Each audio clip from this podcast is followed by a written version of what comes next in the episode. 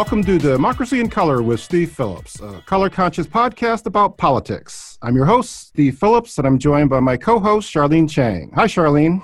Hi, Steve.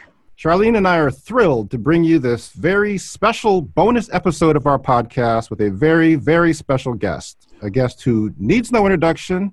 And if you think she needs an introduction, you've probably stumbled on to the wrong podcast. It gives me great pleasure to welcome Senator Elizabeth Warren. Welcome, Senator. Thank you very much, Steve. Thank you, Charlene. I'm delighted to be here with you today.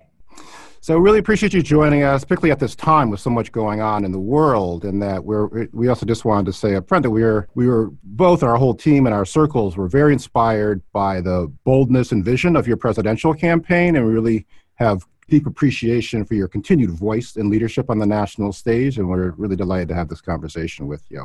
That's very generous of you to say thank you. You know, I, I feel like running for president, get out there and you fight for what you believe in. And didn't work out the way I'd hoped, but by golly, I'm sure glad I did it. And so glad so many people were in that fight with me. And, you know, the truth is, I still don't give up the fight. Right, exactly. It goes forward. So the world's dealing with these two simultaneous crises right now, and we want to dive into both of them. But perhaps we could start with the police killing of George Floyd, the Black Lives Matters protest, and how Congress is responding. And I know that there's been different bills and things moving forward, some hearings in Congress. So, can you tell us what steps you and your colleagues are taking to respond to this moment? Yes. So, the way I see this, it's not about just one thing here or one thing there. It's really we need systemic reform to end police brutality. And every single elected official, from members of Congress to mayors to governors to district attorney, should be completely overhauling our criminal justice system and policing at the federal level, at the state level, and at local levels. Uh, what a big part of this upcoming bill is that we need real federal muscle to hold law enforcement officers and police departments accountable. So we can start with independent investigations of prosecutions of officer involved shootings, ending qualified immunity, uh, passing my bill that I have with Congresswoman Ayanna Pressley to hold police officers criminally liable for denying medical care to wow. people in custody. Um, I've co sponsored this Justice in Policing Act that is the principal big bill that looks like it may move. Uh, Senators uh, Cory Booker and Kamala Harris have led on this. Uh, the Congressional Black Caucus has been uh, put this together, and its principal points are to demilitarize the, the police, to ban chokeholds, to establish federal standards of force and a whole lot more pieces if you want to talk about more of them. But let's be clear, because I want to always make sure this is in the conversation from the beginning. We should be spending our budgets not on imprisonment, but on community services. Uh, less money on locking people up, more money on lifting people up. That is how we will decarcerate mm-hmm. and make our communities safer.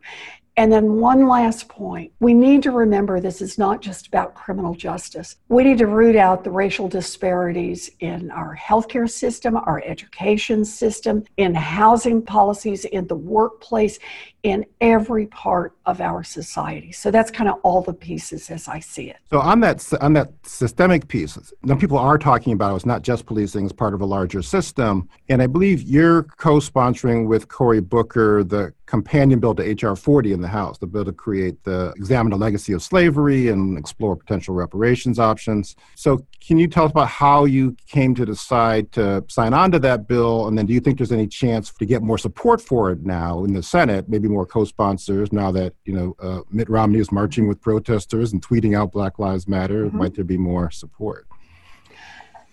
America was founded on principles of liberty and freedom and built on the backs of enslaved people. This is a stain on America. And we are not going to fix that until we're willing to talk about it and address it head on. And make no mistake, it's not just the original founding, it's what has happened in this country generation after generation after generation. So, Congresswoman Sheila Jackson Lee has a bill that would appoint a congressional panel of experts who are studying this so they can make a report back to Congress so that as a nation we can do what's right and begin to heal.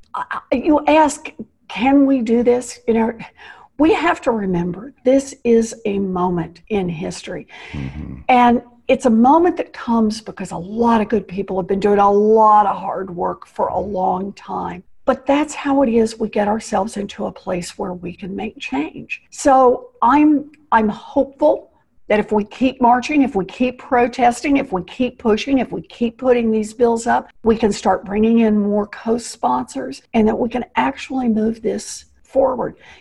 This is a moment for all of Congress to get itself on the right side of history. I was struck at how many people are moving and the expansion and the debate. I was reflecting on, right? You have the Republican nominee who ran against the African American president marching with Black Lives Matter tweeting out Black Lives Matter. So clearly something is happening in terms of people's opening and their evolution. And we had a chance to listen to your podcast recently that you did with Abby Disney on her All Ears podcast. And you were talking about your political evolution over the decades in terms of your family. And I did want to ask whether or not you've had a similar racial evolution over the course of your life and as you come to understand these types of issues in general and also in terms of your campaign if it did feel like as the campaign went on you started talking more and more explicitly about the particular challenges facing people of color so i don't know if i just imagined that or if there was that evolution and so how did it come about it's a it's a very good point and the answer is I learn. Uh, I listen because it's important to do that, and I have good partners. I have been so blessed in this life by people who will teach me individually or people who teach me through books, uh, Ta-Nehisi Coates' book. And on and on, you get a chance to listen, you get a chance to learn. I think that's critically important. But here's a part I want to I want to underscore. You know, for a long time, I was an academic. I was never in politics. Right. But what I studied was people who go broke, families mm. that go broke. And always, and I was a, I'm a data nerd. It was mm. collect information about what's happening. And from very early in our studies, we were, my co authors and I, were among the very first people to go out and study families that went bankrupt and collected information about them. And the key information we collected, one of the pieces was about race. And so, piece at a time, as I was building up a picture of what was happening to working families in America, a part of it you could always see was how race kept intersecting and how African Americans who went to college were more likely to file for bankruptcy than whites who never went to college. Right. Why would that be so? Why they had more trouble uh, on the income front, uh, on the debt front. So it's been an issue I've I've worked with. And so when I ran for president, one of the key things I did is in one area after another after another. Housing, big housing plan, 3 million new units we need to build, but we need to address the consequences of systemic racism that was built into the housing system, redlining, Jim Crow laws, that prevented African Americans, prevented people living in communities of color from building up wealth. So I had a specific part addressing that. Um, education, powerfully important. I think we need to cancel a lot of student loan debt, mm-hmm. but looking specifically at how African Americans more likely to borrow money to go to school, uh, borrow more money while they're in school, have to have a harder time paying it when they get out of school. So the specific parts addressing that, and so on through the system, the entrepreneurship gap setting aside specific money to help close that gap. Because in every place we're talking about here, the black white wealth gap, uh, the health gap, uh, the housing gaps, all of those intersect, and they are all the product of racism, the product of white supremacy, and the product of a government that has not addressed those aggressively and affirmatively. And for me, that's what it means not just to say, you don't get to say, not a racist, it's to be anti racist, right. to go after this, to attack it directly. And that means you've got to be willing to talk about race. Thank you for those words. I want to turn to the current economic crisis Yeah. But uh, first, I wanted to continue on this topic around your learning curve and becoming more aware around issues around race and racism in this country. I wanted to see if you had any advice for how progressive white people can be most supportive during this time. I know I'm hearing that. You're probably hearing that. What can I do? I want to learn. I want to do better. I saw a tweet in which you said it's important for whites to speak out yes. against issues of racism. And I know a lot of white people are struggling right now on where to start. So, what do, what do you say to them? So, I start with a pretty direct statement that white progressives need to be active anti racist allies in this moment and beyond. This is a commitment for your lifetime. And here's what it means educate yourself. Listen and learn everything you can about the history of racial injustice in America through books and through the lived experiences of African Americans. The second one is donate and show up. Listening, learning, speaking out, that's just the start. You also have to act. Uh, give resources to ensure that the fight for justice continues in local communities and show up. Uh, get on the front lines with the leaders of this fight. Protest. Make calls to your elected officials. Talk to your circles of influence. Use every tool you can to make the difference. And a third one center Black voices. Uplift the voices of Black activists and leaders and elected officials. The people closest to the pain are the ones who should be at the forefront of the fight. I also think that being anti racist means fighting for anti racist public policy. Being race neutral just won't work. Racism has, for generations, shaped every crucial aspect of our economic and political system. So, to be anti racist, we start by putting in place proposals that deliberately shrink the black white wealth gap. Uh, pass my housing bill so that we can get a first of its kind down payment assistance program for people living in formerly redlined communities. Put environmental justice at the center of our response uh, to the global climate crisis mobilize resources in communities of color, help make investments there, uh, uh, help with entrepreneurship, help shrink the black white entrepreneurship gap. There's so much that we can do, but the part we have to remember is nobody gets to sit back anymore. This is it. You got to step up. That's right. And now let's turn to talking about the coronavirus pandemic, and in particular, this resulting and ongoing economic crisis. Uh-huh. We're seeing more than 40 million people newly unemployed. That number will go up. I know Congress is considering a further relief package. Federal Reserve Chairman Powell has called for further stimulus, and the Treasury Secretary has said there should be another round of relief what are you advocating to be done and what should people be pushing their representatives in this moment to support? Yeah. So it's a great question. Uh, i have been focused on what we need to do to keep families afloat not just during this pandemic but all the way through to the other side of this recovery. This is a moment of crisis but it is also a moment of great opportunity opportunity to fix the massive holes in our economy and in our society. So I've put forth an essential workers' bill of rights to make sure that every worker who's showing up every day during this crisis has health protections and safety protections, that they have paid family and medical leave, they have hazardous duty pay, they have a right to be part of a union and to have their voices heard. Um, another part of this is to remember that the November elections are just months away during this pandemic crisis, uh, it is important that we hold our elected officials accountable, and that's that means voting. My plan would let every single eligible voter vote by mail if they want to, provides a postage prepaid envelope for it, requires states to proactively mail out uh, ballots to every registered voter and make sure at the same time that we protect in person voting, making it accessible, making it safe. Uh, making sure there are plenty of polling locations so people don't have to wait uh, for hours in line to do this. Now, voting is important to our country. And it takes money to get it done and get it done right. So I've proposed a $5 billion to go into voting so there's enough money to support it. So, in addition to that, Workers' Bill of Rights, voting, I also believe we have got to put more money right now into child care. I have a proposal for $50 billion to help uh, prop up and sustain our childcare system.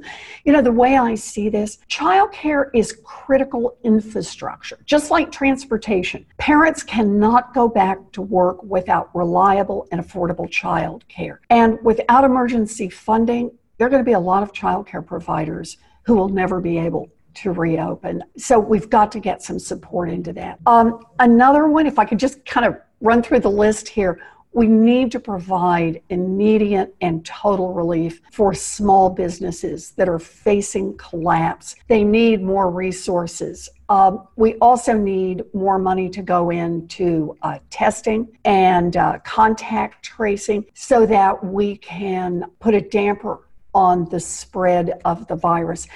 That will make it safer for workers and safer for customers. And if you make it safer, then people have more confidence. And that's how you can begin to get people back into the system.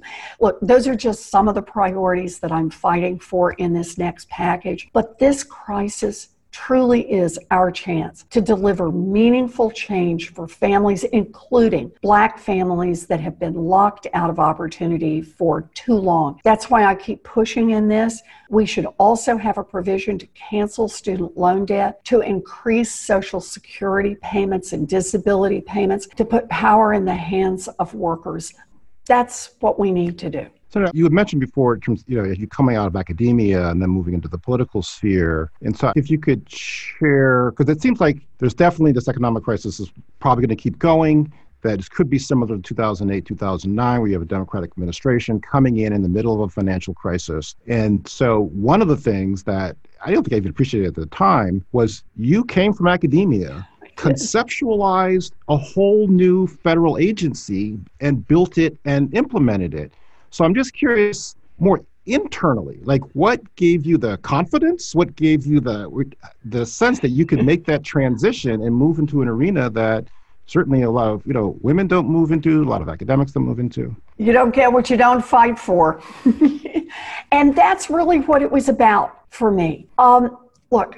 I always thought I would stay on the academic side. I mean, it, it truly had never crossed my mind that I wouldn't. Um, I thought I was one of those people who would go out and do the research about what was happening to families and make the good proposals about we could do this and we could do that and it would help with families. And I'll just be blunt. I watched year after year after year as things just got harder. As African American families shut out of being able to buy houses uh, through Jim Crow laws and redlining up through the 1960s, finally get a chance to buy homes, and then get preyed upon by the, the Wall Street folks who figured out they could make a bunch of money by selling really awful mortgages to people who already owned homes. That's, by the way, how that financial crisis started. Started in communities of color with outfits that peddled terrible mortgages to people who'd already bought homes. And once they'd stripped wealth out of communities of color, began to do it everywhere else, and then ultimately, of course, crashed our entire economy. So for me, it was a case of I kept talking about the research, I kept talking about what was broken, I kept talking about what we needed to do to fix it, including this consumer agency. And shoot, there just comes a point. It's not enough to talk about it, you got to get out there and fight for it. So that's what I did. I banged on doors in Washington to try to get people to go with the Consumer Financial Protection Bureau. Um, once we got it passed into law, uh, President Obama asked me to come and stand it up. And that's what I did for a year. And by the way, can I just do a little commercial for the CFPB? Consumer Financial Protection Bureau has already forced the financial institutions to return more than $12 billion directly to people they cheated. And even though the Republicans have tried to take the legs out from underneath it, and it's not doing quite as much as it ought to be doing, by golly, it's still out there and in that fight. And when the Republicans said they would never confirm me to stay and run the agency long term, I went back to Massachusetts and ran for Senate and beat an incumbent Republican. Yeah. So I just think of it this way if there's something you really believe in, and I believe in change, get out there and fight for it because you're not going to get what you don't fight for. So, Senator, speaking of women and girls who fight for what they want and and persist, my daughter Kaylee is eight years old, oh. and we have just a couple of minutes left, and she would love to come in and ask a question. Sure. Hi, Senator Warren. Hi, Kaylee. Why can't kids that know about politics vote? Well, uh, it's a good question, Kaylee. But right now, we've set a certain age so that we know that when kids are voting, that they're voting their own independent ideas instead of maybe just the ideas of a mom or a dad or a really gruff grandpa. Uh, and so we try to pick an age. Now, I know some people are more independent earlier, and some people, it takes them a lot longer, but we just kind of try to pick one that's fair for everyone. But here's the thing even if you can't vote, there's a whole lot that you can do, Kaylee, um, because you can get out and make your voice heard. You can take your mom to a protest, you can make phone calls uh, you can make sure that not just your mom, but everybody in your family and all of your friends vote. So you may not be able to cast your own ballot, but boy, we need you in this, Kaylee. We need you to help us build the right future. Thank you. Thank you. Thank you so much. Thank you. Great. So I know you've got a tight schedule, Senator, so we're going to let you go and just really want to thank you so much for making time. We really enjoyed this conversation. And again, we really appreciate your voice and your leadership out there. And thank you for all you do. Oh, thank, thank you, you, for all you're doing. Thank you, Charlene. Thank yes, you, Steve. Thank you. Okay. Take care. Well, that was great that you know we've seen her on the on the trail out there all these years, but just to have her there, and I really appreciated the how strong and unequivocal she was on the racial justice pieces and the offering the advice progressive whites. And I hope Kaylee liked her uh, conversation with her too.